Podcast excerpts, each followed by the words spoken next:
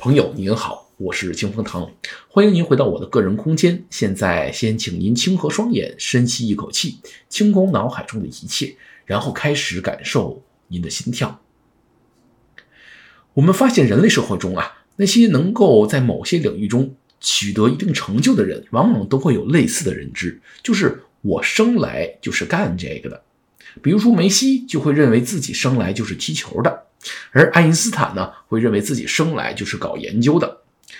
呃，换到莫扎特，想必也会觉得自己生来就是学音乐的。这种逻辑呢，将人的天赋和成就绑定在一起，同时也带有很强的使命感。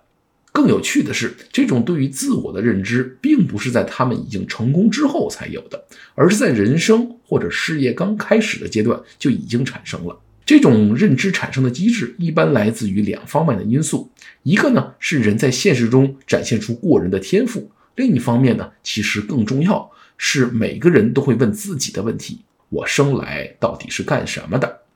只是这些天赋卓越的人呢，更能够更轻易地初步回答这个问题，暂时得到一个能让自己信服的答案。而像我一样的普通人，这个时间呢可能会更长。如果不依靠虚构，甚至可能永远无法企及问题的答案，因为我们无法用一而再、再而三的成就来验证自己的猜想。比如说，以为自己生来是个当医生的，最后发现呢自己晕血；以为自己生来呢就是搞科学研究的，结果最后发现自己的智商还不到一百。更多的人是在不断的打击中成长起来的。但是无论怎样，人总会有寻找这个问题答案的动机，永远没有止境。即使是天赋异禀的人，在初步确定自己人生意义的时候啊，也未必不会再次陷入困惑。由于人在现实中的能力、时间和生命总是有限的，因此光靠天赋和能力解决现实中如何类的问题，总会有一个止境。人到最后还是需要给自己一个虚构的答案。灵魂上才能得到满足。其实，在人性出现之前呢，宇宙万物的组合和变化都是自然而然的解决如何类的问题，而且解决得非常好。似乎也没有任何一种组合和变化提出我们为何要这样做这种问题。另外呢，如果现实世界是唯一的话，似乎也没有询问为何虚构使命的必要了。单纯按照自然法则、自然规律发展下去就了事儿了。所以呢，问出这样的问题本身就不符合自然进化论。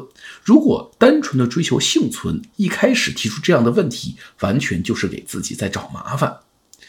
可是很多海岛上的部落呀，在接触到人类现代文明之前，人们也是在不同程度上询问着类似的问题。虚构天地说、创世说以及各种各样神话传说更是家常便饭。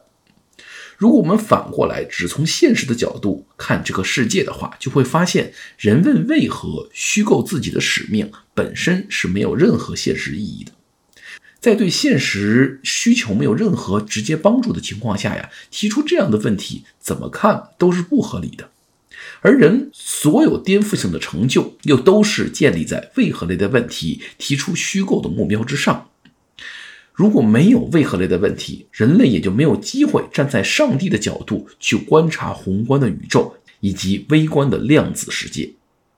那么，人性这种动机是从何而来的呢？这正是人性中最神秘的部分。好了，今天的节目就到这里，感谢您的时间和信仰。现在，请深呼一口气。睁开您的双眼，重新开启您的意识，回到您来自的那个现实世界中去吧。愿神